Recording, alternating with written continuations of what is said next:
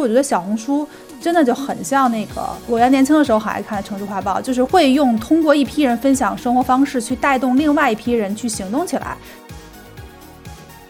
你哪怕只有一千粉，甚至几百粉，因为你你离商业的路径非常近啊啊，所以它会让中长尾的创作者源源不断的有动力去优化自己的内容。如果你是分享自己的生活的形式露出的内容，啊，那么他认为就是没有问题。那如果你是在不断的强调推荐这一个品牌，小红书社区认为是有问题的。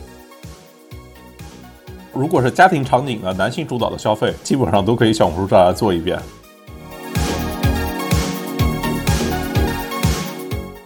Hello，欢迎大家来到乱翻书，我是潘乱。今天我们直播的主题呢，就是小红书，聊聊小红书的社区泛化和竞争。今天这个市场上各家大厂都在聊裁员、优化、过冬嘛，就我发现市场只有小红书，它还在这个疯狂的招人。过去几年里面，就是在抖音、快手这些短视频的冲击下面，就是创业公司能够做到五千万日活以上、两亿的 MAU 以上的。应该只有两个公司，只有两个产品啊，就是 B 站跟小红书。小红书二零二一年的增量来自于哪一边？就是小红书它为什么能够闷声获得比较大的发展？那苏继阳，你先回忆一下。呃，其实这个我觉得还是要从小红书本身的本源来讲呀，因为小红书它本身定位是比较比较奇特的。首先，它是一个以长尾内容为主的平台，它收藏和笔记。它其实主打的是笔记性质，它到目前为止所有的内容形态，你发布出来内容都叫笔记。那第二呢，它的笔记核心的一个或者说它的社交资产和社交货币啊是收藏，收藏量对于整个小红书内容体系来说是一个非常重要的交互按钮，也是它的非常核心的社交货币。那以这两个内容心智为起家的，它有一个背后的对应的一个内容特性啊，就是长尾内容效应比较强。然后再加上它本身的品类，其实相对比较贴近生活一些，工具属性这些因素呢，都会导致小红书的每一条内容的时效性和周期和长尾性都会比其他平台要更大一点。像这样的一个属性啊，你就要随着时间的推移，啊，你你的内容是越积积累越多，而且不会失效。那它跟抖音或者跟一些泛娱乐平台不一样，泛娱乐平台一定是要追热点，一定是要追头部爆款。一定要吸睛，而且迅速的追求的是新鲜感和刺激感，啊，所以可能抖音虽然内容量很大，但可能它会以三十天、九十天以这样的一个推荐值的有效期去衡量。那小红书不不需要，你发的一些的攻略也好，实用价值性的内容也好，你收藏量比较高的东西东西也好，你翻过来，你五年以后看，其实它依然有价值。所以它的内容池是无限扩大的，啊，只要它能熬的时间越久，它的内容的势能。产品的势能啊，一定会比其他平台是更大一点的。为什么会有内容的势能呢？就是你的内容累积越多，你的标签体系越来越丰富，你的标签画、内容画像和用户画像也会越来越健全，甚至你的创作者画像也会越来越健全。它也会导致用户的体验和算法分发的精简度都会有一个提升。所以。小红书的发展一定是它只要熬过了一个比较痛苦的时期，或者比较容易毁灭的时期啊，只要熬过去了以后，它就会呈现一个厚积薄发的状态。OK，张卓，要么你先给大家就是做一下简单的自我介绍。哦，我是张卓，之前在三十六氪这边呃做运营，然后在之前是在媒体，所以那个对互联网这块可能有一些自己的观察，嗯。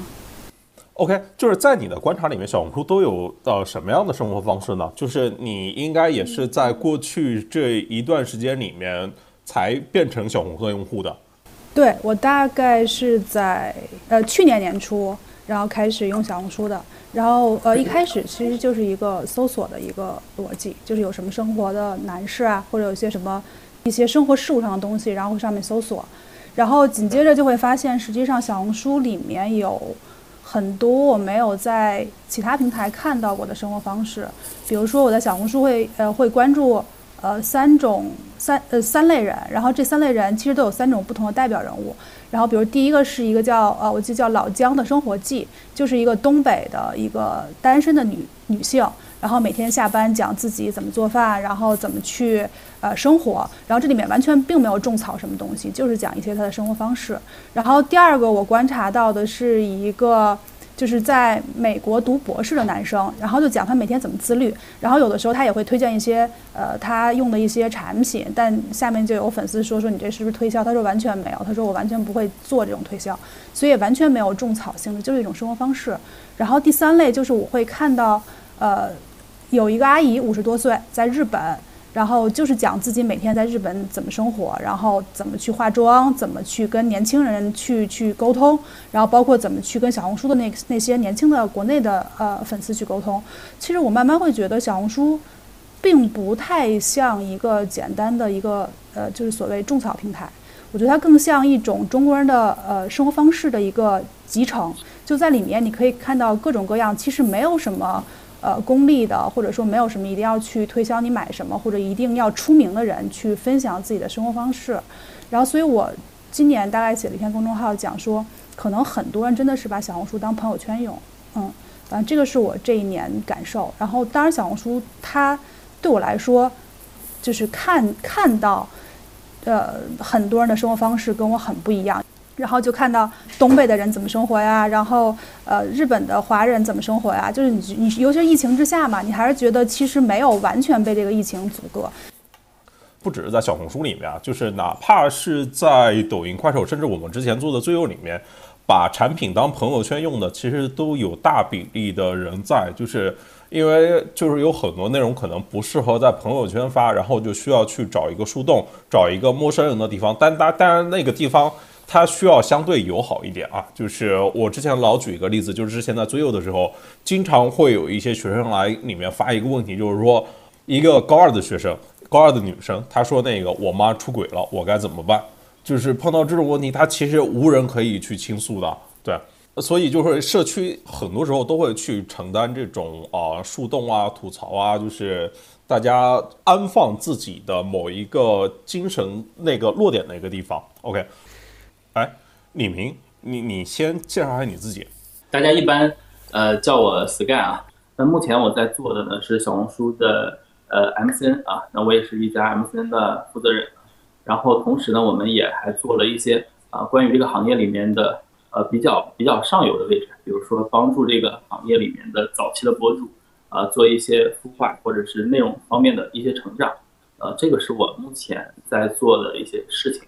我上一场就是做跨年直播，里面连麦了三个观众，他们呃表达一个共同的感受，就是说小红书它对于创作者它就是特别友好，然后普通人的发的内容也能够获得关注跟互动。我想就是在这种。这种如此强调这个所谓普惠平权分发机制下面，就是小红书它这个产品怎么能够做到平衡用户的观感的呢？如果真的是完全的去中心化，完全是按用户的行为模型来主导，可能就会有很多猎奇的低质的内容的推送。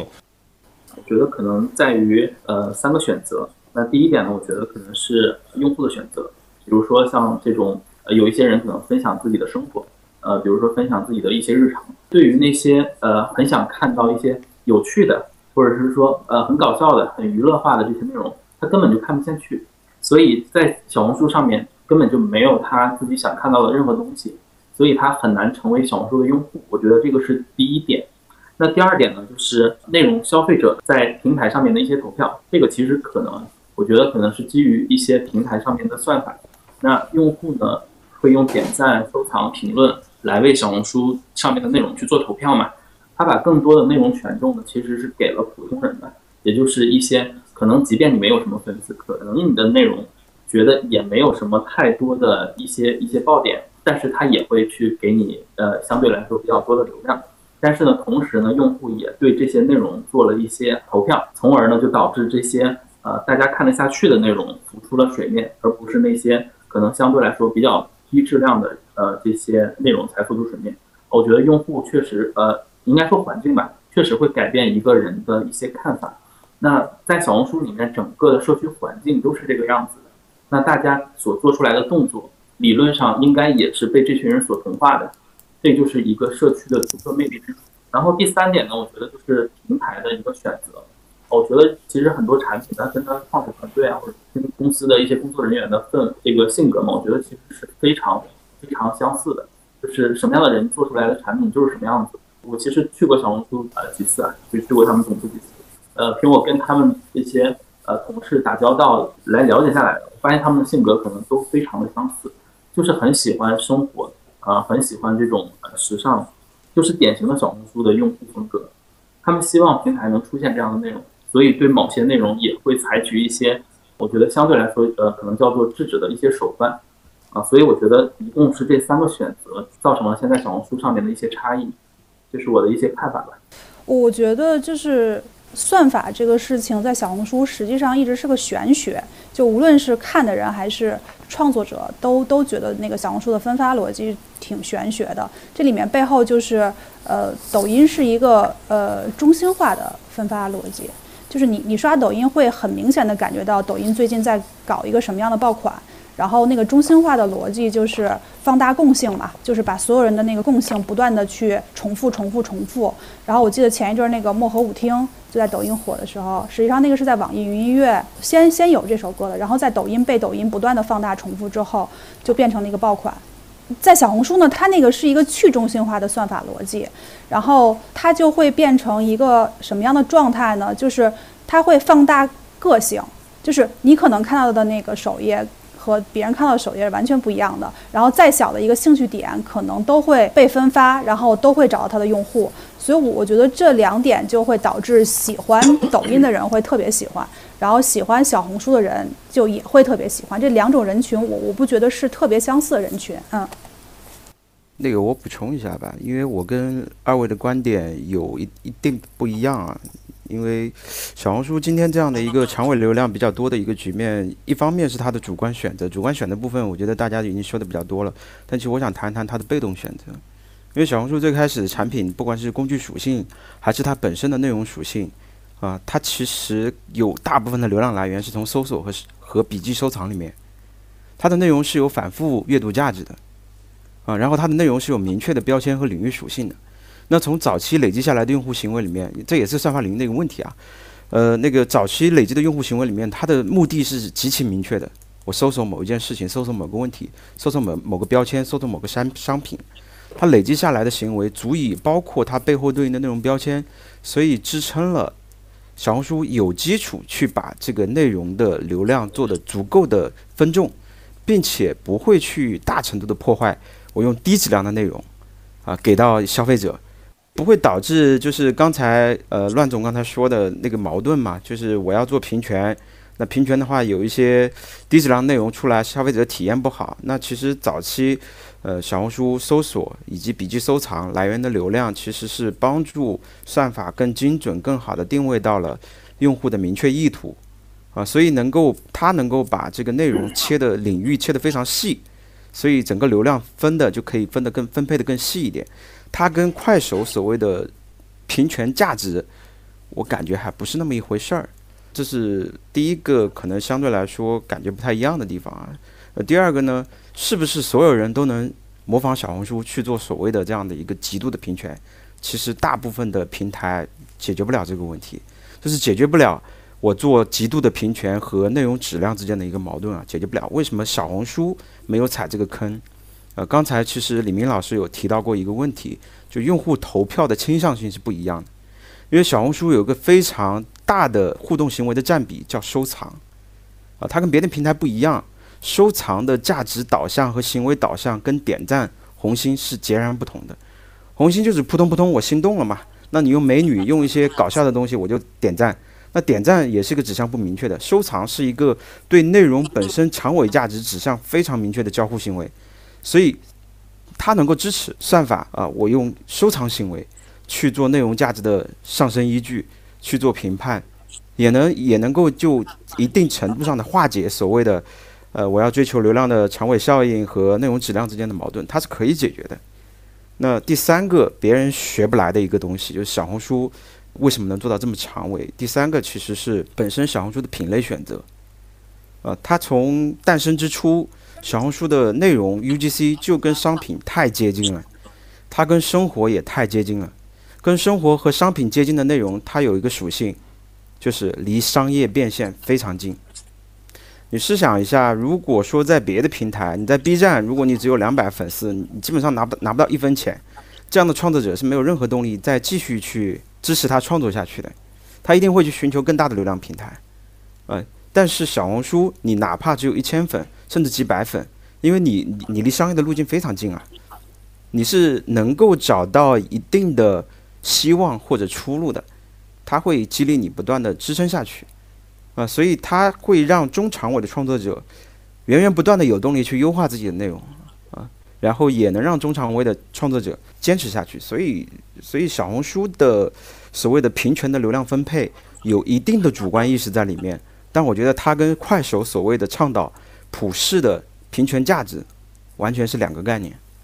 OK，然后我们还回来继续聊，继续围绕着社区这个问题，就是大部分社区的泛化的结果，其实都是这种劣币驱逐良币嘛。就譬如说，就是你新用户他会去挤走老用户，或者说你的新用户进不去老用户的圈子，这是一个层面。另外一个层面可能就是，哎，你平台可能是容易过度的商业化，然后导致这个用户流失，创作者也离开。就是在这这个层面上，就是。在你的观察里面，就是社区应该怎么去迈过这个问题呢？其实泛化再细分一点，其实分为三个三个层面的泛化，一个是内容品类的扩张，一个是人群的扩张，另外一个是增长所带来的一些商业化的矛盾。那从品类来讲的话，普通的社区是非常容易犯错误的。什么错误呢？就是为了扩品类而扩品类，甚至说是认为我扩了某个品类。我就能带来啊某类人群的增长，其实这是我觉得是个伪命题啊，甚至是邯郸学步啊。我们回顾小红书怎么扩品类的，它其实最早的时候是应该是二零一七年、二零一六年左右，就不是一个单纯的只是做美妆，甚至一些好物种草。它第一个往外卖的其实是旅行、美食这一类的。你会发现，旅行跟美食，你现在反过头来去看，你会觉得好顺。哎，女性喜欢。美妆喜欢时尚，哎，然后切到旅行和美食又很顺，啊，所以它既没有像，呃，携程马蜂窝那样去做了一些，虽然做了旅行美食，但是去做一些攻略性质，它没有做攻略性质，呃，它也没有去，比如说像有一些社区平台品类没有找准，一下子步子迈太大。我举个例子，从美妆一下子卖到潮流服饰，或者甚至是男性的这个潮流服饰。如果你从逻辑上去看，看好像女性的潮流，哎，我扩到男性潮流似乎是很顺的。但如果内容品类扩张的步伐迈错了话，节奏错了的话，呃，基本上大家可以想象就很奇怪。这个社区没有抓住那一批正在是冉冉养成的这批社区核心用户的这样的一个内在特质。其实一个社区的泛化、品类扩张啊，一定要依循自己用户本身的内在特质。而不是去看你品类的市场上的品类表象啊，这是第一个点。我觉得小红书这一点是目前社区平台里面做的相相当出色的一点。啊，那我们以以其实举个不好的例子，像 B 站，其实也很成功，但是 B 站还差那么一点点味道啊，差的味道是什么？你看 B 站扩张的路品类扩张的路子，从 ACG，然后可能到美妆也做了，然后再到后面去做。呃，像做一些泛娱乐，然后再到泛知识，但是始终少了一个内核，就是 B 站的用户他到底是一个什么样的特质，他在追求什么东西，啊，这会导致后续的再往上走一步的时候，品类的选择上相对来说就没那么下笔如有神了，对。然后如果说到人群扩张，人群扩张其实，呃，人群扩张经常会会讲到的一些东西啊，就是第一，破坏社区内的人群结构的平衡。这个人群结构的平衡，其实进一步来讲啊，其实社区基基础设施我无法容纳这么多的不同的用户群啊。那可能有人会问啊，就是什么是代表线上互联网社区的基础设施的？其实很简单，就是你的内容价值和你的内容上升通道。因为不同的人的价值观、对内容的需求、对内容的价值判断，它是不一样的。如果你的算法啊，你的内容内容上升通道是没有做好足够的应对的。多元化人群涌入的应对，你的整个的算法的体系会被冲击。那第二个基础设设施是什么？互动，你的互动氛围，你的互动能力，啊，就是你的人与人之间是否能和谐相处，啊，其实很多东西是冰山以下看不到的，就是你在评论区，用户之间啊能不能够和谐相处，这需要做大量工作的。我大概听了一个点啊，所谓的泛化，就是它其实不只是内容的泛化，它更是一个人群的泛化。就是因为你一个社区，它其实是由人来构成的，是因为人他聚在一起才形成了这样的一个社区文化。然后就是你。线上线下的社区，你像你线下的社区，它也需要居委会大妈，它也需要厨子，需要理发师，然后就是你，就是说你想要去吸纳和承载更多的人口，你社区就必须要去提供更大和丰富的基础设施和这个商业配套。我们还是先从有用这个点来聊啊，就是说有用这个事情在小红书的长大这过程里面，它扮演一个什么样的作用？要么张卓，你继续来。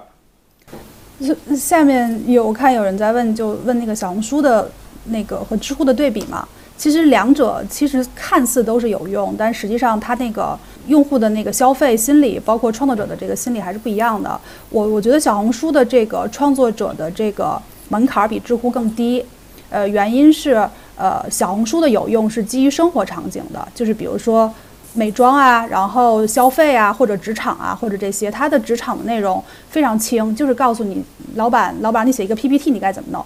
我觉得它那个有用，完全是基于生活消费和生活技能场景的。然后知乎那个有用，就它的有用更多的是一种，呃，价值观层面的，或者你对这个事情怎么看？然后这个用处更多的是开拓视野，或者。增进对某一个事关于 how 或者 why 的这种了解，而不是这个事情本质上应该怎么去落地的了解。所以可能这个是小红书的有用跟知乎的有用，嗯，最大的不同。可能我对比起来说会更具体一些。嗯，哎，你们在你的观察里面呢？呃，我其实非常赞同这个张卓老师的意见。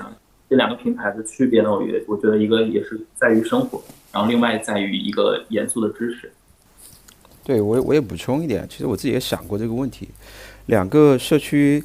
从某些方面来看都有攻略，或者能够给你一些有用的东西，但我觉得本质上，我用另外两个词概括会更好一点。小红书是实用，小红书的攻略更注重应用层面的一个使用，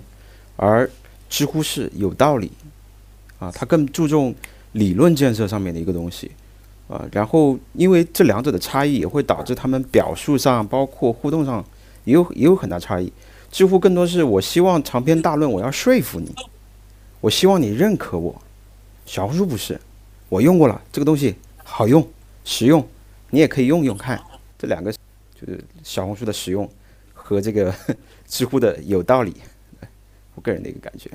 像其他的平台，应该会在每个阶段都会推出自己的一个有代表性的头部的创作者，不管是。最近可能是 B 站在推罗翔推何同学，然后抖音在推这种张同学，然后可能都会每个阶段都会有几个，当你平台大了之后啊，可能都会有几个千万粉丝的大 V 冒出来。就是在我的印象里面，好像没有能够代表小红书的那种超级 KOL。所以这个可能是两个问题，就是第一个就是小红书它需要吗？它需要这样的标杆人物吗？就是另外一个点，为什么我也没有感知到呢？为什么小红书的 KOL 不那么容易让人感受到它是来自于小红书呢？你刚才说这个话题的时候，我我看到下面很多人在打各种明星的名字，实际上好像没有谁就是说是小红书捧出来的明星嘛。然后，比如说，就像早年那个姚晨在微博的那种微博女神的那种，或者女王的那种桂冠，其实小红书我觉得倒是不需要一个一个明星这样的 KOL。小红书明星特别多，比如说有那个确实是有范冰冰，还有那个王子文，还有井柏然，他们粉丝也不少。但是也并不是说小红书用流量一直在也在推他们，这是第一。第二，我我是觉得小红书的嗯整个品牌或者运营，包括 PR。可能是有意识的，就是不去做这件事儿，就是不去宣传明星，呃，在这个平台的这个入驻，包括这种这种行为，包括一些东西。其实这是一个非常好的一个可以破圈的，呃，一个一个 PR 或者品牌的这个动作。但他们一直没有宣传，我觉得这是他们有意识的去做的。第三，这样不宣传的好处，我觉得就来自于，其实用户会觉得，就是呃，在小红书。呃，第一是生产门槛还是比较低的，就是我也可以成为呃去去发内容的人。第二就是他也不会觉得这个小红书这个平台只是一个明星能够有流量的平台，他会发现明星也跟普通人一样，所以它本质上，呃，我我觉得是它运营有意识而为之的去呃削减这个明星入驻的呃这种光环，嗯，这个是我的想法，嗯。匿名，嗯，是这样的，我觉得呃这个小红书呢确实也不太需要一个 KOL 来去为自己的平台所去背书，在小红书里面，它更多的是一群普通人嘛，分享自己的生活经验。但生活经验这种事情，那理论上，我们从一个感性的角度去看，我们拿自己当成一个用户去看，你会发现这种经验可能只在你某个阶段是有用的。那针对自己平常不太需要的阶段，它是完全无用的一些动作。就比如说，我现在想去旅行，我可能希望看到旅行的内容，但是我不在旅行的时候，我是完完全全不需要这些旅行攻略的，所以它很难出圈。我觉得小红书是一个非常难出圈的东西。但是呢，我们却能悄悄地发现，好像每个人都已经在用了。我觉得是这种，是因为它的内容太生活化了，所以导致它很难有这种机会。同时呢，社区里面也确实没有做这种很强的这种干预动作，比如说做呃强推一个人，然后给这个人很多的流量，没有。据我所知啊，我因为是做 MCN 嘛，在小红书平台，所以一直非常清楚一个逻辑，就是小红书的流量很明明确确的，就是有流量封顶逻辑。你达到了一定的高度的时候，是不会再给你推流量的。你的流量只有搜索流量，是不会有自然推荐的。这就是很明确的问题。没有那么多流量，是不可能推出来 KOL 的。像抖音的，就是某些很知名的这种我们所说的大 V 啊，它其实也是靠了用户无数个点赞，然后以及平台集中给流量才能破圈的，应该是这种逻辑的。所以这是我的一些看法。而且感觉不管是抖音的平台还是 B 站的平台，他们推出的 KOL 其实都会有那种特别好的作品的那种的感觉，然后都是围绕，譬如说罗翔说刑法，对吧？它都是围绕着一个主题进行系列的高质量的内容创作，譬如说半佛。半佛可能去聊财经，聊有有瑞幸，然后有暴打资本主义，然后有有一系列的这种，就是我们能够想起来的作品。但是在小红书里面好像就没有这种感觉，但是大家只是在分享，就是他们的日常，而且就是聊粉丝这个事情，就是最近其实发现很多的小红书的内容，它都被发到微博或者抖音上，变成一个新的全民热点。然后就像那个西安疫情的那个太阳花花花花，对，就是说他的父亲，对他他他的父亲去世了，就是因为啊没有及时得到的医治。就所以，我我我有个问题想问一下张卓和苏庆阳，就是为什么小红书它不做新闻，这个便宜的流量它不要呢？因为我们都。都知道这种就是热点的流量其实很容易蹭的，对吧？其实这个点我感觉李明老师刚才已经提到过了。其实小红书它不一定蹭得了啊，这点我也很佩服啊，能顶得住诱惑。他对自己内容属性的定位始终是分享美好生活，以及到后面变成实用或者有用啊，这个定位它定得很稳，它战略定力很强。那如果如果在这个定位前提之下，我们去考虑。为什么能够忍得住不去蹭这个热点？你会发现，如果他坚持这两个定位，他是蹭不了热点的，啊，因为蹭热点的方式一般都是用娱乐化的方式去做，娱乐热点是最容易获得报价的，最容易获得信息的传播的，而那种东西其实没有长尾价值，也在整个小红书的体系里面运转不起来。小红书就是收藏呀，没有几个热点是值得收藏的啊。然后你蹭热点的方式一定是八卦也好，解读也好，它没有用，它不一定有用。就像潘潘乱说的，热点其实是全网最便宜的流量，因为它天然的那个关注属性就比较高。然后你看抖音也在做热点嘛，抖音要有热点团队啊，然后包括知乎也在想也在做热点，做的好不好都在做。但我觉得小红书，我不知道是主动还是被动啊，可能想明白了一件事情，就是本质上消费热点的用户是没有太多的我们叫所谓的用户生命价值的，嗯。就是它的价值就是消费完这个新闻就走了，那这部分用户，我觉得可能不是小红书特别想要的，因为小红书本质上还是想留住用户，然后延长用户的呃使用时长，然后以以至于在这在这个平台里面完成那个消费闭环嘛，所以我我觉得可能是他们主动或者说被动的去选择，根本就不走就是追随热点的这样这样的一个路子，嗯，这就是我的想法。其实我觉得一个社区啊，就是你不做什么比你做什么更重要，就是因为我自己之前做过追友嘛，我深刻的觉得啊，社区其实大部分时候都是被用户推着往前走的。然后你作为一个运营团队呢，其实更应该确认的自己就是事情，就是说你别干什么事情，对，你不干什么事情，可能比你做什么事情更重要。当然，也不是说你完全不做事情啊，就是说你你划归一个底线，然后你再划归一个就是你要倡导的方向。我以我在之前最右的时候，我举例来说，就是说这过程里面就大概画一个底线，就是什么呢？就是说你不黄不 low，然后不能撕逼。不黄不 low 这个相对容易理解啊，就不撕逼一个点就是说，我就坚决不允许做任何就是能就是挑起那个事端的问题。也不不去做那种就是更多更特别强的那种就是新闻热点，就是引起对立矛盾那种。我我一方面是因为我们的用户他的年龄相对比较小，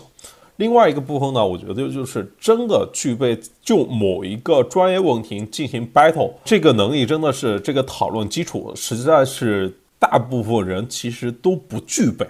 然后尤其是。一些的议题极其容易造成社群的撕裂，比如说，我还是举一下微博的例子好了，就是我我印象里面老是记得像当年韩寒跟方舟子那个时候，就微博就不断的各种的表态，让人一定要站队。你到底是认为韩寒是对的，还是认为方舟子是对的？我们暂且不归大家各自那个意见如何，但经常出现一个结果，就是发现，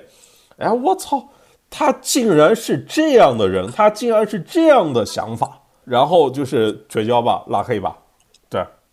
呃，小红书上面有很多那个资讯类博主，就你比如看到有一些人做一些呃什么新闻简报啊、互联网简报啊，或者一些新闻热点，你会明显发现那个数据不是很好。其实就是你会发现那些有一些机构做好机构，或者说有一些个人想用热点去蹭，对，其实数据都不好。嗯。这就是关键点了，因为，呃，第一，小红书无法驱动这些能够生产热点的博主，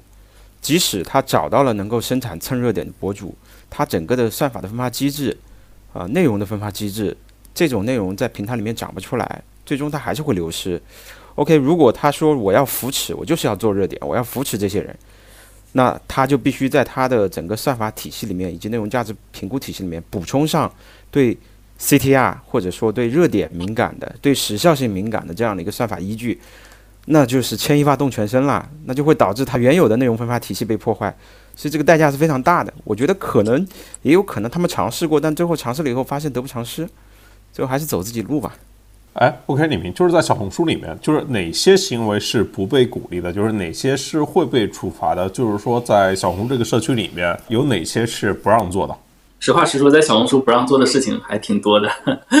嗯，但是我简单可能举几个例子，就是在小红书前段时间吧，推出了一个东西叫做小红书的社区公约。这个社区公约呢是什么意义呢？就是呃，简单可以理解为，就是说大家啊，可能类似于出了一个平台里面的这个法典的一个感觉啊，它不是像它不是法律嘛，它是法典。那法律是什么意思呢？就是呃，根据法典然后生成这种具体的一些规则嘛，我们叫做社区规范。那法典呢？其实，呃，理论上这个社区公约就是比这个社区规规则可能更大一级的这个感觉。它可能没有具体的规则，但是它整体呢是一个大家所倡导的东西。它里面所倡导的是什么呢？多元、热爱生活，啊，或者是一些就是我们理解起来可能好像很装逼的一些东西啊，没有一点实在的。但是呢，它会会 明显的去反对一些东西啊。这反对的是什么？就是你在这里面可能会恶意的攻击其他人，你发一些可能啊。涉黄了的东西啊，或者是呃一些灰灰色产业的相关的东西，其实其他平台可能也有做这些事情，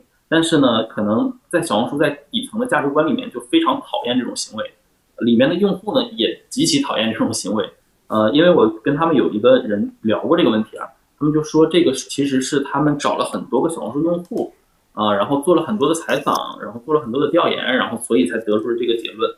然后这个是我觉得从这个社区的价值观层面来看待这件事情的。第二个呢，就是哪些，具体我们在实际的运营过程中嘛，哪些可能会被呃惩罚或者是举报？那其实我们博主遇到比较多的问题啊，就最简单的就是呃，可能就是敏感词嘛，就是可能涉及到，比如说呃一些一些品牌呃虚假的呃不能说虚假，有有一些品牌的露出啊，其实可能也是啊，就是自己分享自己的生活。然后其中可能带了一个品牌，但是因为可能呃说的稍微比较多了一点啊，被平台误以为它可能是一篇广告，那其实平台也会对这一篇内容进行处罚。那其次呢，是平台很讨厌的，就是这种呃引流到站外呀，呃其实大家都比较知道，这种就算通用的了。然后对于涉及品牌这个事情呢，其实我觉得有些人可能会觉得很有意思啊，就是你平台一边可能呃早期就是做这种购物的商品的起家的，对吧？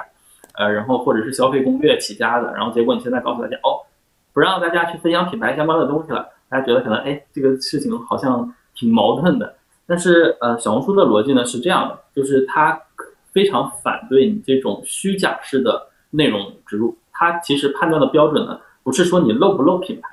而是说你是以什么样的形式去分享带有品牌的内容？如果你是分享自己的生活的形式露出的内容，啊，那么他认为就是没有问题。那如果你是在不断的强调推荐这一个品牌，小红书社区认为是有问题的。所以这个是一个明显的一个区分。所以可能很大家也能看得出来，就是反对广告嘛，就是这个意思。这个就是我大概的一些看法。OK，像评论区有人提到，譬如说去年小红书一个比较受到争议的，就是因为它呃旅游景点跟滤镜这样的问题，对，就是其实是 P 图过度。对，我想问一下这个苏强，你觉得 P 图过度、滤镜这个问题，它它是一个真的问题吗？我说这个事情它是属于一个什么样的问题呢？就是它属于这种是属于供给端出了问题，你要去打压，还是说这种是？它跟受众的那个需求没有很好的匹配上。从我的角度看，其实这个问题是一个一个一个愿打一个愿挨的。供给端的问题，所有供给端的问题都来于用户端的一个行为导向，或者说是一定的平台意志。那这里面为什么会导致这样的现象发生？就是因为你把图做得好看，才有更多人给你点赞呀。原因就很简单。所以其实从用户本身来说，他们就是需要去不断的追求看起来很美好的东西，其实这是小红书前面那个阶段把追求美好生活做到太极致了，就过过犹不及的一个一个弊端吧。那对于创作者来说，我需要迎合用户的这样的一个对美好生活的追求啊，我要把所有的东西都变得非常的美、漂亮、美好，看起来非常不错。因为我既然创作了，我当然希望获得认可、获得流量，那这是一个天然的双重的一个导向，但。问题在于，问题来了，小红书跟其他的社区平台不一样，其他社区平台我看过效果就好了，你有内容，你用你的过度的伪伪装的内容来博取我的眼球，不会产生实际的影响。但是小红书它天然跟实体、跟实体商品也好，跟景点也好结合的太紧密了啊，所以创作者在创作的过程当中，他是要希望以美好的内容、装饰过的内容去吸引更多认可，但是他忽略了。你所有的东西都是有实体对应物的，我一旦去了以后，啊，甚至你会产生不好的导向，我要去买这个东西，我要去这个景点，一下子就就就产生了这种内容消费属性的这个所谓的内容价值和实际的现实生活当中的商品价值之间的不平衡，啊，那说深一点的话，其实就是小红书到目前为止，虽然它做的好的是生态治理，但是它还有很长的路要走。因为小红书不是一个单纯的内容社区平台，它不能只从内容价值角度去治理自己的社区内容，它需要结合商品价值和内容价值一起来平衡这盘流量大棋。所以，过去的小红书的治理机制里面最大的缺失是对商品价值的判断，就会导致创作者无限的追求内容的美化，也会导致内容价值高于商品价值。导致巨大的心理落差，变成了用户所谓的吐槽，你欺骗我。其实小红书有有小红书的创作者和，小红书都没有做错呀。我就是想让内容好看点，你来看嘛。谁知道你真的去景点了呢？就是这么一个问题。在现有的内容的分发流量体系里面，你不够美，你是出不来的。这就是他的悖论。除非他能真的迭代自己的流量分配机制，呃，内容价值之上。它能够评估商品价值，把两者权衡起来放在一起去评估整体的内容价值，它有可能能从根源上解决这个欺骗性的一个图片的问题啊。我倾向于认为，一个人分享他认为的美好生活是没有错的，但是就像旅游这个事情，就是像很多人。我觉得他觉得被骗不一定是看到那个内容，而是说他经过搜索，然后他发现很多的都是类似的，说那一边很好的内容。但如果只有就像豆瓣的评分一样，有几个人说好，有人说不好。然后他如果能够把更多元的声音都给他展现出来，我觉得这就相对还好。所以，我我觉得不一定这是在供给端，它就是一个出问题的事情，就是因为就不管是朋友圈也是啊，就是哪个女生发个朋友圈，其实都是有修修图的呀。大家都是要把自己那个拍的最好看那张就是图片给它选出来的，就是他他要去花在修一张图上的时间远远超过他那个可能那个动作行为的本身，甚至是他要去那个目的地本身，就是希望那个地方能够出片啊，要不然这么多年的这些年的网红店都从哪冒出来的呢？对，但但是如果你想没想过你在朋友圈发一个类似那样的旅游的照片，然后明明其实是一个孤立的一个一个建筑物。你你还是会有一些压力的，就是因为你你大概率知道你的朋友会去，对不对？所以在小红书这层压力本身就没有了。我的朋友圈如果能够拍出那个角度的话，我不会有任何压力，我会就是吐槽他们这个拍照水平实在不行，就是因为这就相当于运镜嘛，你你就是这其实是发现。对，就包括那个，不是后来还在北京也有一张那个图片嘛，就是那个大家拍，可能就是在一个洗车房旁旁边的，然后一个类似于咖啡馆，只只是拍了那一张的照片，然后把它就是拍的非常好，就感觉就是北京也有上海街头文化的那种的咖啡店，但实际情况可能并不如此啊。但我我觉得就是生活里面缺少发现美的眼睛啊。但是你想想，就是你如果真的去一个目的地，然后在今天依然是很多人是通过搜索来发现内容的，来去决定你要不要去那个目的地的。我说可能是你要在这个内容的发现这个层面上去多做一些事情，因为你不能说我创作者我有问题，我只是想分享我我发现美好的东西。我觉得其实刚才聊的那个话题还是比较有意思的，嗯，但我本质上是觉得就是。也是小红书快速扩张当中面临的一个问题。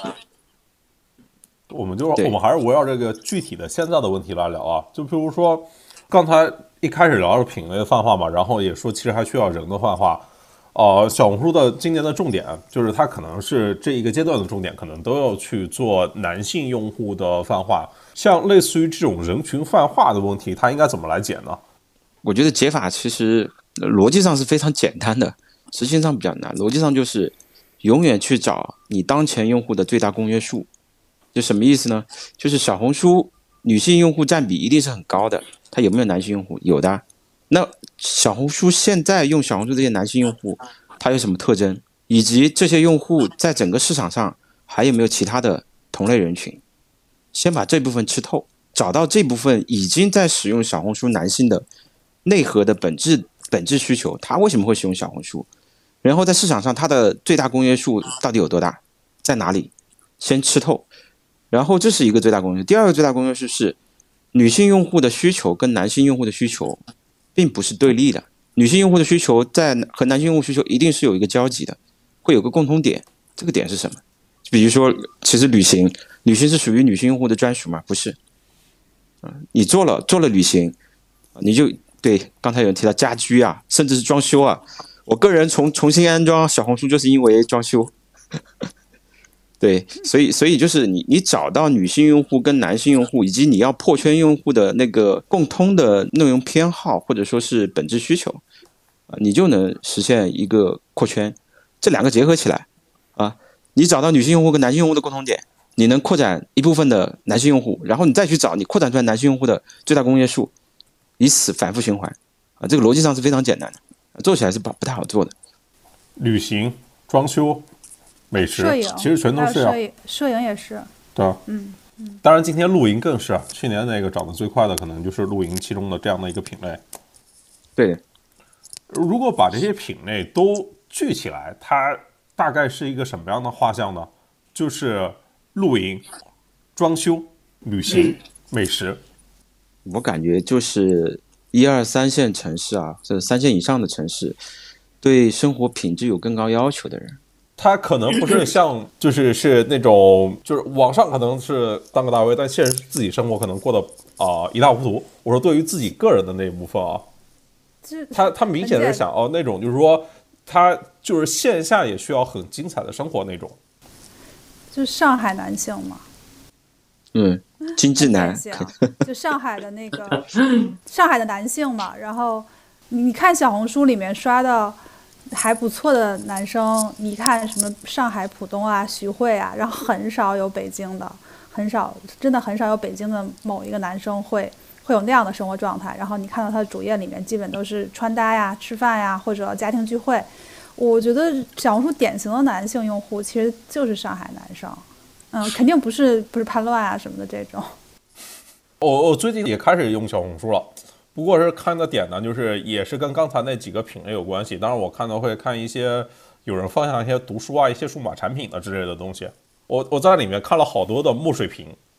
对，就是各种的墨水屏的推荐。就是我我之前买那个，不管是文石啊、Kindle 啊、微信读书啊，还有那个海信的 A 五 Pro 手机，就是还有各种的，就是反正我现在对于每一个墨水屏设备我已经了如指掌了。然后我买了一堆啊。我我觉得潘乱老师也是说到关键点了。其实说除了找人群最大公约数以外，其实抓住社区的核心内核本质就很重要啊。其实美好生活不一定是物质啊，还有精神啊。所以小红书里面有很多分享音乐的。这个之前在我们讨论另一期讨论社区的话题里面就有讲到，很多人去推荐音乐，因为音乐也是你对生活有更高追求的一个体现。然后看书也好，包括你使用什么 APP 啊，包括怎么提升你的。学习效率、生活效率都有很多的中学生、高中生在小红书里面分享。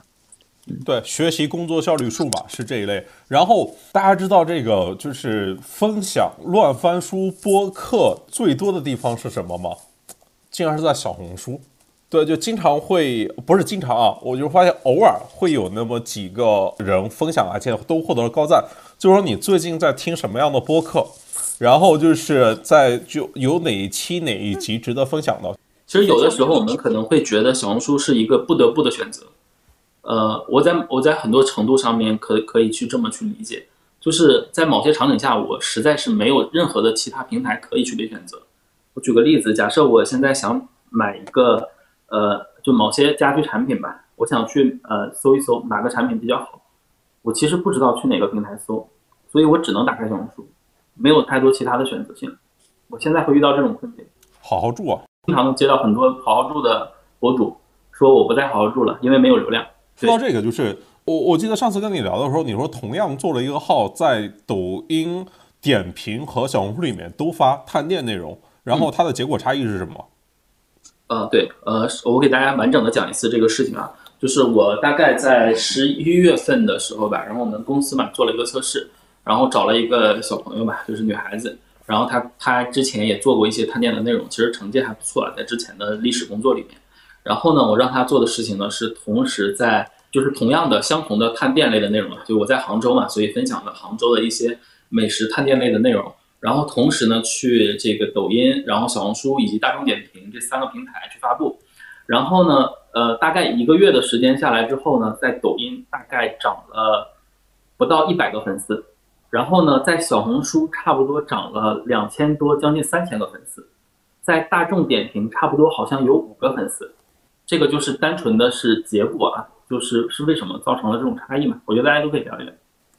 我觉得小红书你这类这类探店内容，本质上，嗯，就从一个普通用户的想法来说的话，他也肯定会去小红书去找的，所以这部分内容肯定会在小红书得到一个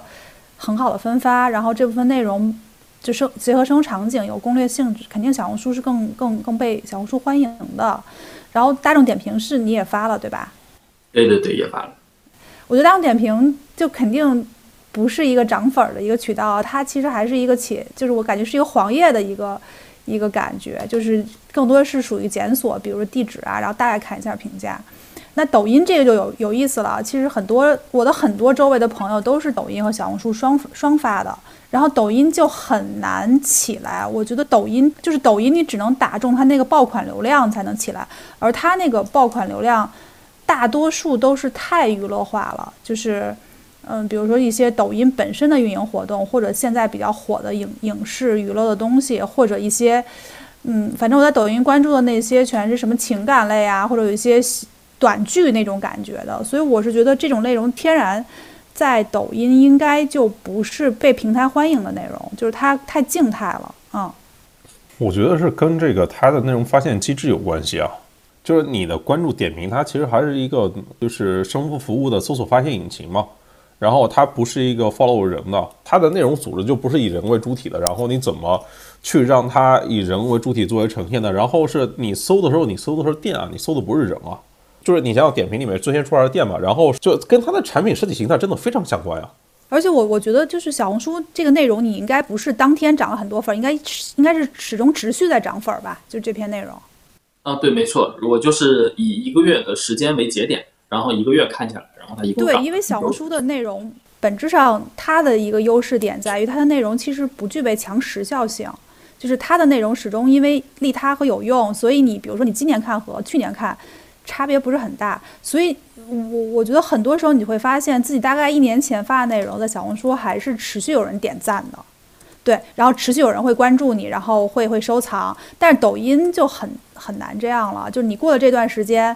没有声声量，几乎很难再起来了。我觉得这是两个平台真的是分发机制，包括这个场景的不一样。比如说抖音，它也会做图文，然后。呃，短视频它也要做本地生活，包括你像知乎，它也说是与其在呃别处种草，不如来知乎种树。我我是觉得，呃，抖音的那个图文，我我自己一直觉得比较比较奇怪，就是可能是增长的这种焦虑吧。但是抖抖音这个东西，它本身是一个打发时间的一个工具，然后它做一个图文，然后要抢攻略，然后抢的这种信息的。这种种草，我是觉得本身挺割裂的。就真的有用户会在抖音上看这些笔记，或者看一些呃这种抢攻略的东西吗？我觉得他对这个用户的消就是行为会割裂。社区的壁垒一旦建立，它的粘性、它的那个内容壁垒性、它的这种用户价值就很难被超越。这这是我的想法，嗯。呃，其实接下来小红书面临的竞争格局确实比较复杂一点啊，因为抖音也在做图文，快手也在做。抖音其实内部已经把小红书定为第一竞品了。嗯，所以抖音一定会吃掉小红书的一一部分的份额。抖音它现在这么大的用户体量，已经具备一个流量黑洞了，它有巨大的虹吸效应。抖音实际上是个入口。那什么叫入口呢？我觉得，甚至我觉得抖音是 Web 二点零时代的最后的一个入口了。啊，它连接了服务，连接商品，连接内容，连接信息，甚至连接人。那在这里面的话，以种草。或者以以一些分享为属性的内容啊，抖音去切入，并且去做图文，进一步降低了视频生产的门槛，一定会有巨大无比的人群，他会本来他可能是小红书的目标用户，但是你抖音体量够大，抖音也能发图文，它会从供给端切断部分的未来小红书的这成长空间，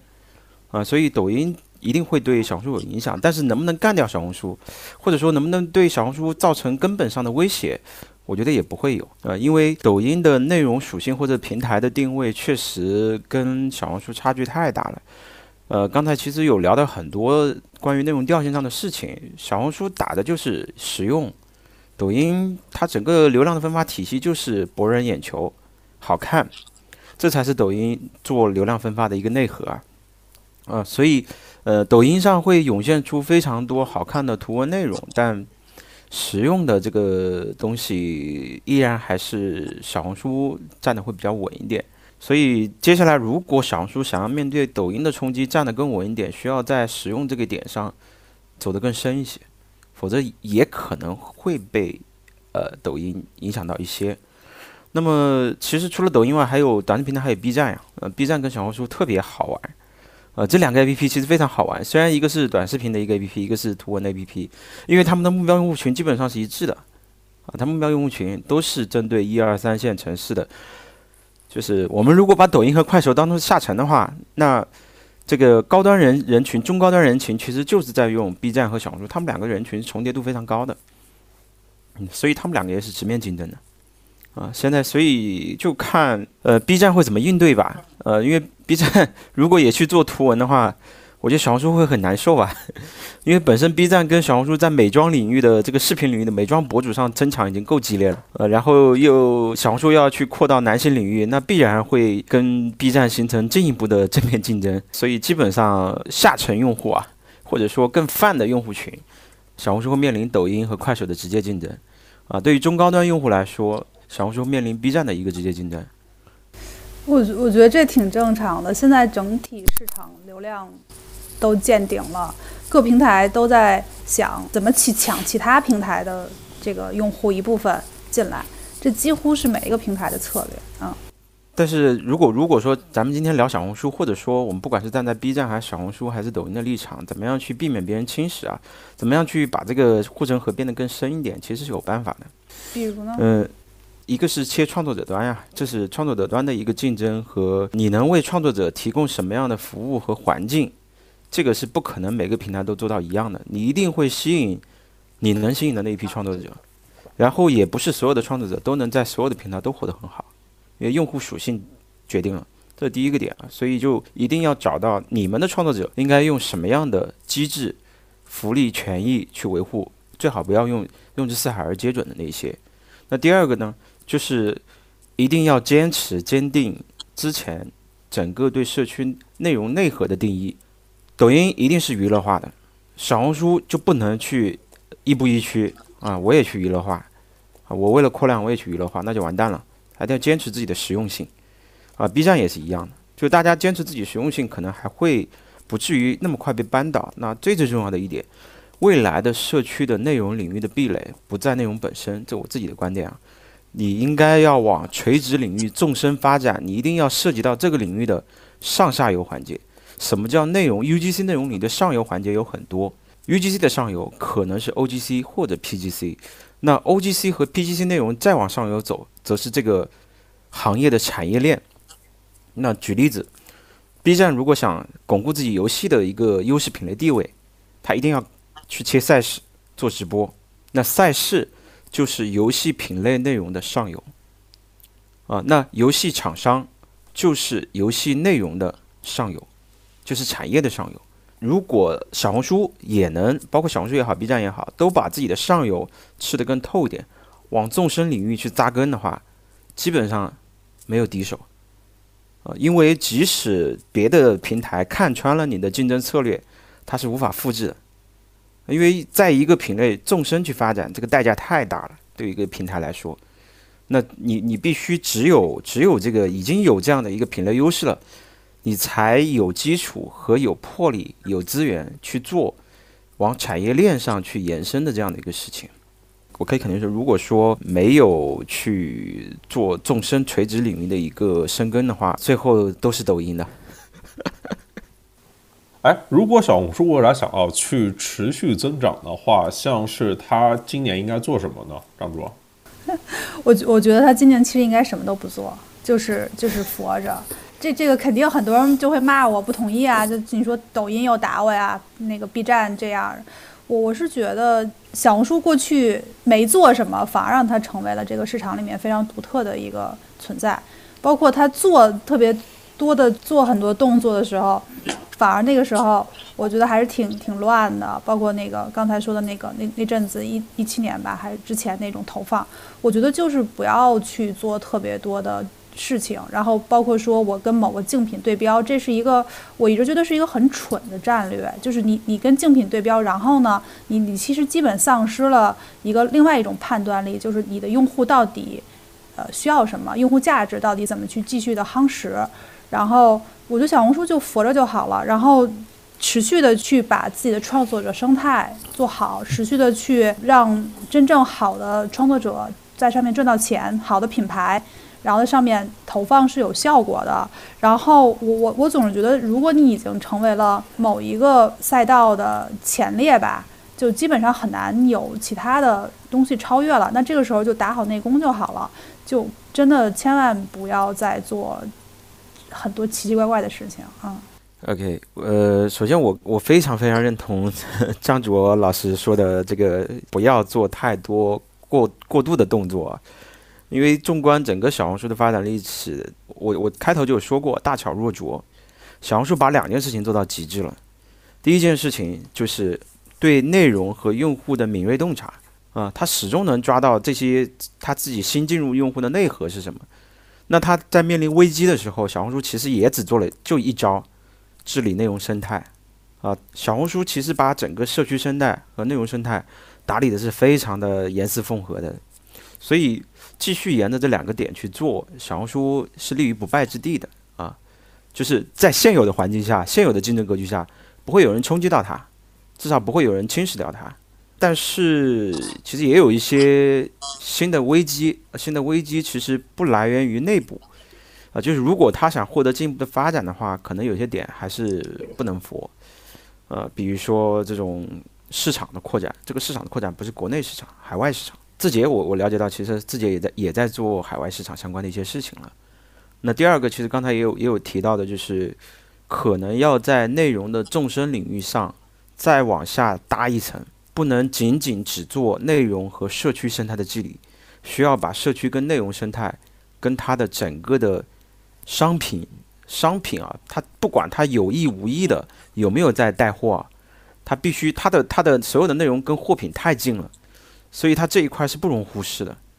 要把选品能力和商品或者商品的评估评估价值，跟内容生态还有这个所谓的这个社区生态结合到一起来，它能发展的更好。然后再就是，还是要持续的更主动的去拓人群吧。哎，要不然李明，你给我们就是大概展望一下，就是像是在今年小红书，比如说吃喝玩乐这些领域里面，还会有哪些高潜的类目？呃，我简单分享一下，就是我知道的目前的消息啊。二零二一年的时候，呃，小红书呢，MCN 一直在扶持一个事情，呃，扶持一个政策，就是男性用户的内容扶持。那理论上来说呢，大家都知道小红书呃，目前男性用户可能还不是特别多。刚才我们也讨论过这个问题，呃，就是怎么解决小红书男性用户的引入嘛？啊，其实我刚才看到评论区里面也有提到，就是说，呃，小红书男性的内容都不够多的前提下，可能确实很难引入男性的用户嘛。所以小红书目前确实在做这件事情，就是通过流量扶持的一些手段，以及招募博主、招募创作者这种手段，然后来补充男性的相关的内容。所以我。呃，基于此吧，然后认为明年的男性的，就是在二零二二年的男性内容，在小红书可能会有一些增长，但是不知道能不能称为爆发式的增长，这个我谈不上。呃，只能说可能会有一些增长，毕竟社区已经在做这样的动作了。这个战线肯定不是拉得越长越好嘛，所以在短期之内会有些，呃，我觉得还会继续有一些动作。OK，我也跟相关的同学聊了一下，男性肯定是需要重点做的一个事情，但是它它只是一个需要完成的目标，它它并不是一个就是完整的需要去做的方向啊。然后是，哦，我当我记得当时他们说的时候是说今年会有哪些呃可能是高潜的类目发生的时候，他们给我举了第一个例子就是户外，对，可能是登山是跑步，然后二二一年就是已经是露营了嘛，对，就可能会有更多的就是。户外的活动，然后会发生。然后第二个点呢，就是类似于城市的生活。呃，这个城市的生活呢，那它其实因为跟我们大家的这个，就大家想想我们出门都干啥，对吧？可能就是去吃饭、去 K 歌、去跟人聊天，就是我们就是出门的目的地可供选择的。丰富性它其实比较少，对，当然你可以说有剧本杀啊，然后有游戏厅啊之类的东西，它大意就是如此，它会有更多的就是在我们出门目的地，它会有更多的选择，然后肯定也还会有就是更多的就是跟。这个潮流相关东西嘛，但如果你把这些新的趋势对应下来，往往前面去看的话啊，小红书它可能往前走的方向呢，它就其实是想要去跟线下的生活是要结合的比较紧的，它想要去抓住这个线下生活的新的趋势。待会儿可以跟张卓再来聊一聊这个就是线下跟线上的这个问题，就是说它首先是要立足于线下。就包括像前段时间那个刘晴跟那个柯南的那个聊天里面，大概也说了，小红书它做的其实是一个线下生活的一个映射。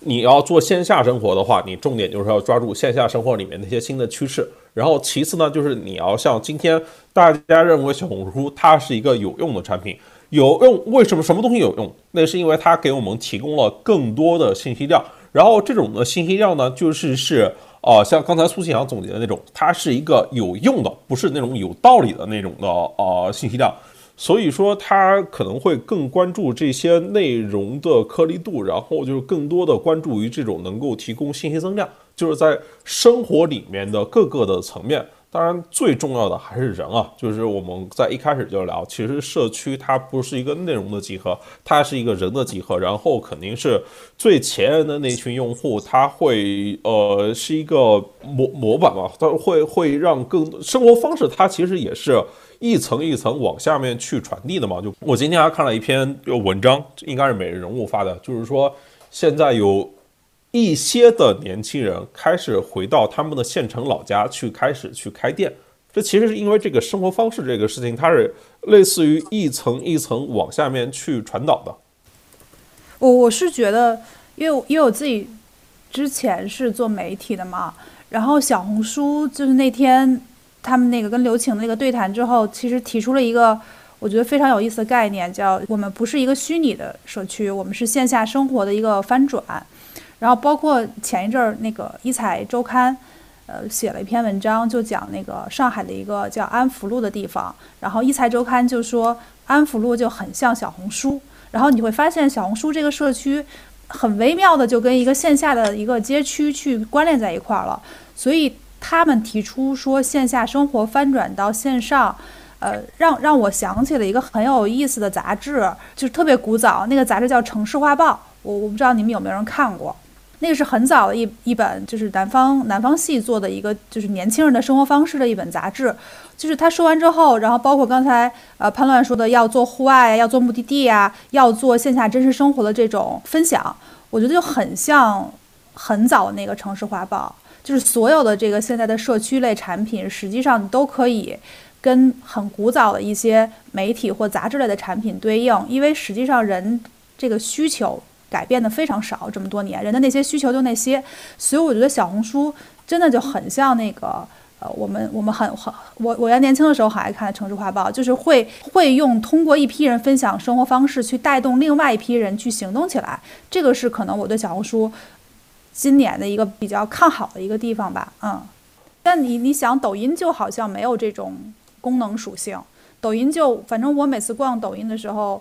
就很像看那那个庙会，感觉就是线下的一个庙会，然后然后谁声音大，然后或者哪个哪个摊位就是奇迹银桥比较多，然后可能大家就去猎奇的看两下，然后他真的只是让我去看，然后没有让我想去去做什么，所以抖音就很像一个很喧闹的一个庙会，然后小红书就很像线下那种，确实像上海的那个安福路那种感觉。然后可能有很多小资的店呀，然后有很多呃比较有意思的，你自己需要去探索的一些小的地方。然后而且它那个双列社区，就更多的是你自己要去主动进进去嘛，就你不可能被被选择，你大部分是看到感兴趣的进去，就很像在一个街区里面，你不经意的去拐进一个小店，然后你自己去去看一下那个店里有什么你喜欢的东西。我我觉得就是大概是线下生活就这种这么一个场景啊。我记得我之前跟画眉的两个创始人还聊过一次，然后他们在安福路的那个画眉，就安福路是呃上海的，可能是今天仅次于那个武康大楼那个。那那那那条街的那个一个新的生活方式的新兴的生活方式的目的地，就是像那些话剧、画眉，然后三顿半、多抓鱼和这个关下，可能都在那个地方有他们的线下店。然后我跟画眉聊的时候，他说他其实想做的是一个城市的文化地标，他会将他的那个一楼，然后专门开辟出来，可能是让大家可以在这个地方来歇歇脚，就类似于就是他其实想要融入这个城市的一部分。三里屯也有画眉，我也去过三里屯的那个店，但是三里屯就是那个店，它没有跟其他的一些店聚在一起形成那种那个场。就三里屯的画眉，它是一个独立的一个店。对，就可能是如果在上海的安福路，然后画眉的边上就是三顿半，我不知道我有没有记错。OK，我再来问一个问题，咱们就差不多来做一个收尾，就是还有什么生活方式值得小红书再来做一遍？然后李明。呃呃，我觉得可能就是我们之前提到的这一点啊，就比如说，呃，我并不一定是我们以前已经存在的这种生活方式啊，而是可能呃重新诞生的一些生活方式。比如说以前可能呃露营啊，或者是出行啊这种，其实是一个特别特别极小众的一种需求，可能以前从来没多少人做过。呃，但是呢，我觉得就是自从去年之后，呃，可能确实有很多的，或者是比较多的人吧。然后都产生了这种需求，我不知道这种需求是怎么来的，包括自己都有点上瘾，这种对这种东西很感兴趣。苏青，我感觉好像想不到了，真没有了，基本都被干了。其实有一个品类就硬核的体育体育类的，呃，体育类小红书现在切入的不是特别好。它那个然后离消费种草还是有点远。嗯嗯嗯，可能他张主觉得，我我倒是觉得。其实可以看一下日本嘛，日本因为东亚社会里面，其实日本走过的路，中国大概率都会走一遍，就尤其是消费这个赛道，所以看一下日本过去这个十几年的发展里面。有哪些生活方式是是出现了？然后他们大概是十年前应该是跟我们的现状差不多的，包括消费的逻辑、用户消费逻辑，包括用户的那个选的那种品类，包括日本什么扭蛋啊、药妆啊这种，其实都是在经济极度繁荣之后，然后诞生出这种小众品类。我倒是觉得可以小红书看一下整体日本的 APP 的情况，包括日本的整个用户在前十年的消费情况，可以再找一些更好的兴趣品类去做，嗯。哦，我觉得是围绕，如果是家庭场景的男性主导的消费，基本上都可以小红书这来做一遍。就是像我们刚才聊的那个家居，然后譬如说装修，然后譬如说甚至是买车，就是它是它是偏男性做出决策的，但它又是一个家庭决策。我觉得这些的类目里面，就是小红书来做可能会比较的恰当。OK，我们。今天差不多就这样吧，就是就主要是这个聊的是小红书啊，然后可能聊到小红书，好像聊了一些如何做对哪些事情这种的感觉。但同时我们又来看的话，就是即便是今天可能是两亿的 MAU，六千万的日活，站在它前面的是这个是微信，然后是抖音，是快手。其实相比于任何一家公司来说，今天的小红书它它还有很多的不足，还有很多的那个力量需要补，就比如说。在效率上做到极致的事情，它肯定比自己要差得很远。这那比如商业化吧，对吧？你说商业化，小红书一年才挣多少钱，对吧？那个呃，去年快手挣了八百个亿，然后那个呃，抖音抖音赚了多少？字节去年是大概每天能赚十个亿啊，对吧？告诉我小红书一年能赚多少，对吧？我是说，对于商业化很多事情啊，它只是一个刚起步阶段，然后你的日活呢，就是说今天可以让你上牌桌。但是其实是你还有很多的能力都还需要去做补充，然后也希望小红书能够把这个所谓更加关注平权，然后关注普通人的分享，普通人帮助普通人这个事情能够坚持下去，做得更远吧。OK，那咱们今天大概就先到这边。好。好。感谢三位老师。感谢。